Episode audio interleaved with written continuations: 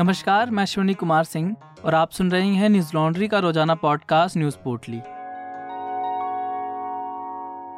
आज है सत्ताईस अगस्त और दिन शनिवार। दिल्ली पुलिस ने कॉमेडियन मुनव्वर फ़ारूक़ी के शो को परमिशन देने से इनकार कर दिया। मुनव्वर का यह शो सेंट्रल दिल्ली के केदारनाथ सहानी एडिटोरियम में अट्ठाईस अगस्त को होना था। दिल्ली पुलिस की लाइसेंसिंग यूनिट ने सेंट्रल डिस्ट्रिक्ट पुलिस की रिपोर्ट के आधार पर इजाज़त देने से इनकार कर दिया। रिपोर्ट के अनुसार शो से इलाके के धार्मिक सद्भाव पर असर पड़ेगा।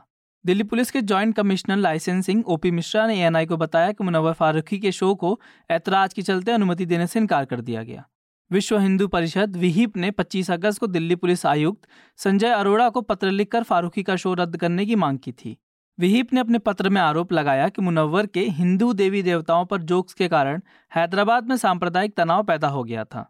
विहिप के पत्र में आगे कहा गया कि अगर शो रद्द नहीं किया गया तो विहिप और बजरंग दल के सदस्य विरोध प्रदर्शन करेंगे। पिछले शनिवार को मुनव्वर फ़ारूक़ी ने कड़ी सुरक्षा के बीच हैदराबाद में एक stand up comedy show host किया था। इंडियन एक्सप्रेस की रिपोर्ट के मुताबिक दिल्ली की लाइसेंसिंग विभाग ने पहले तेईस अगस्त को शो की अनुमति दे दी थी, लेकिन जब विहिप ने शो पर सवाल उठाए तो पुलिस ने शो को अनुमति नहीं दी। विहिप से पहले फ़ारूक़ी का कार्यक्रम रद्द करने की मांग हिंदू सेना भी कर चुका था। इसके लिए हिंदू सेना ने दिल्ली नगर निगम एम सी डी आयुक्त और दिल्ली पुलिस आयुक्त को भी पत्र लिखा था। दिल्ली से पहले बेंगलोर पुलिस ने भी stand up comedian Munawar Faruqui के शो की इजाज़त नहीं दी थी। यह कार्यक्रम पिछले सप्ताह शनिवार को होना था। जय श्री राम सेना संगठन ने Bangalore police commissioner C H Pratap Reddy से फ़ारूक़ी और आयोजकों के खिलाफ शिकायत दर्ज कराई थी। संगठन ने अपनी शिकायत में आरोप लगाया था कि फ़ारूक़ी ने अपने कार्यक्रमों में भगवान राम और देवी सीता के खिलाफ अपमानजनक टिप्पणियां करते हुए हिंदुओं की भावनाओं को आहत किया है। शनिवार को जस्टिस उदय उमेश ललित ने देश के उनचासवें मुख्य न्यायाधीश के रूप में शपथ ली। राष्ट्रपति द्रौपदी मुर्मू ने राष्ट्रपति भवन में उन्हें शपथ दिलाई। शपथ ग्रहण समारोह में उपराष्ट्रपति जगदीप धनखड़, प्रधानमंत्री नरेंद्र मोदी समेत अन्य केंद्रीय मंत्री शामिल हुए। देश के पूर्व मुख्य न्यायाधीश एन वी रमना भी इस मौके पर मौजूद रहे। अमर उजाला की खबर के मुताबिक पूर्व मुख्य न्यायाधीश एन वी रमना के विदाई समारोह में जस्टिस ललित ने कहा था, उनके कार्यकाल में उनका ध्यान मामलों को पारदर्शी तरीके से सूचीबद्ध करने पर रहेगा। ऐसी व्यवस्था होगी जिसमें मामलों को संबंधित पीठ के सामने उठाया जा सके और एक संविधान पीठ का गठन होगा जो पूरे साल काम करती रहे। जस्टिस ललित मुख्य न्यायाधीश के रूप में तिहत्तर दिनों तक यानी आठ नवंबर दो हज़ार बाईस तक इस पद पर रहेंगे। जस्टिस ललित देश के दूसरे ऐसे मुख्य न्यायाधीश हैं जो वकील से सीधे सुप्रीम कोर्ट के जज नियुक्त हुए। उनसे पहले जस्टिस एस एम सीकरी वकील से सुप्रीम कोर्ट जज बने थे। जज बनने से पहले जस्टिस ललित देश के टॉप क्रिमिनल वकीलों में गिने जाते थे। वे हाई प्रोफाइल मामलों में सुप्रीम कोर्ट में पेश हुए। टू जी घोटाले मामले में सुप्रीम कोर्ट ने उन्हें विशेष पब्लिक प्रोसिक्यूटर नियुक्त किया था। सुप्रीम कोर्ट में अपने अब तक के कार्यकाल में जस्टिस ललित कई बड़े फैसलों का हिस्सा रहे हैं। वह तीन तलाक को असंवैधानिक घोषित करने वाले बेंच का हिस्सा थे। साथ ही उन्होंने राजद्रोह कानून को लेकर केंद्र सरकार को नोटिस जारी किया था। जस्टिस ललित ने अवमानना के मामले में भगोड़ा कारोबारी विजय माल्या को चार महीने की सजा दी थी। साथ ही अनुसूचित जाति जनजातीय उत्पीड़न एक्ट के तहत तुरंत गिरफ्तारी न करने का आदेश भी जस्टिस ललित की सदस्यता वाली बेंच ने दिया था। चार पीढ़ियों से यू यू ललित का परिवार न्यायिक प्रक्रिया से जुड़ा हुआ है। उनके पिता और दादा वकील रह चुके हैं। सीजीआई के रूप में जस्टिस ललित उस कॉलेजियम का नेतृत्व करेंगे जिसमें justice Chandrachud, justice Kaul, justice Nazeer और जस्टिस इंदिरा बैनर्जी शामिल होंगे। ओलंपिक चैंपियन नीरज चोपड़ा ने एक और खिताब अपने नाम किया है। चोपड़ा ने नवासी दशमलव शून्य आठ मीटर की अपनी पहली थ्रो के साथ लोजैन डायमंड लीग में स्वर्ण पदक अपने नाम कर लिया। टोक्यो ओलंपिक में रजत पदक विजेता जैक वॉल्डिज पचासी दशमलव आठ आठ मीटर के साथ दूसरे स्थान पर रहे। वहीं अमेरिका के कॉर्टिस थॉम्सन तिरासी दशमलव सात दो मीटर के साथ तीसरे स्थान पर रहे। नीरज चोपड़ा डायमंड लीग का खिताब जीतने वाले पहले भारतीय बन गए हैं। इससे पहले discus thrower Vikas Gowda diamond league में शीर्ष तीन में रहने वाले एकमात्र भारतीय थे। गौड़ा दो हज़ार बारह न्यूयॉर्क और दो हज़ार चौदह दोहा में दूसरे और दो हज़ार पंद्रह संघाई में तीसरे स्थान पर रहे थे।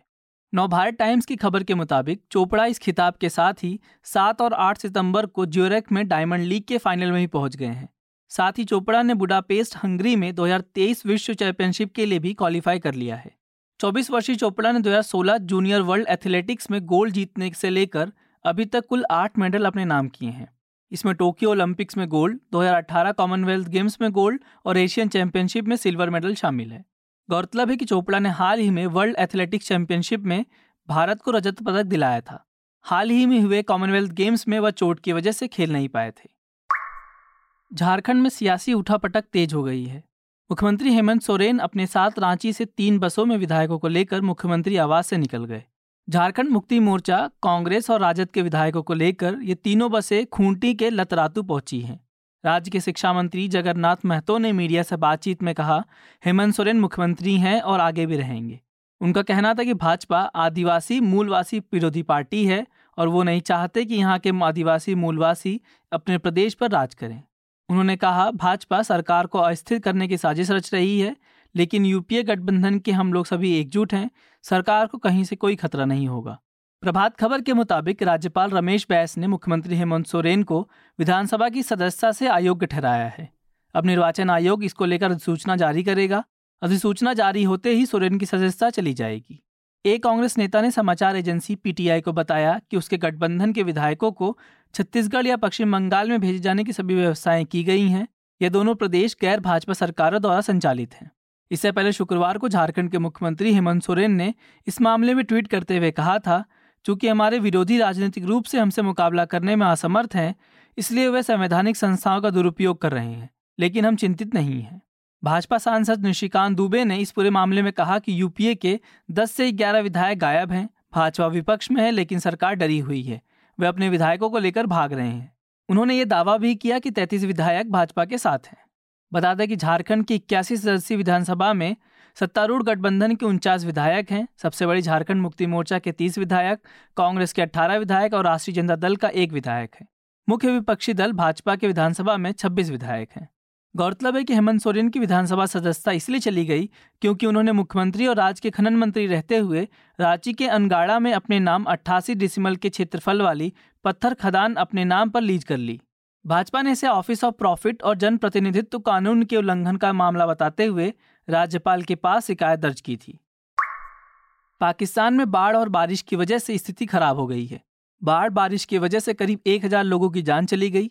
सरकार ने बिगड़ते हालात को देखते हुए नेशनल इमरजेंसी की घोषणा कर दी है।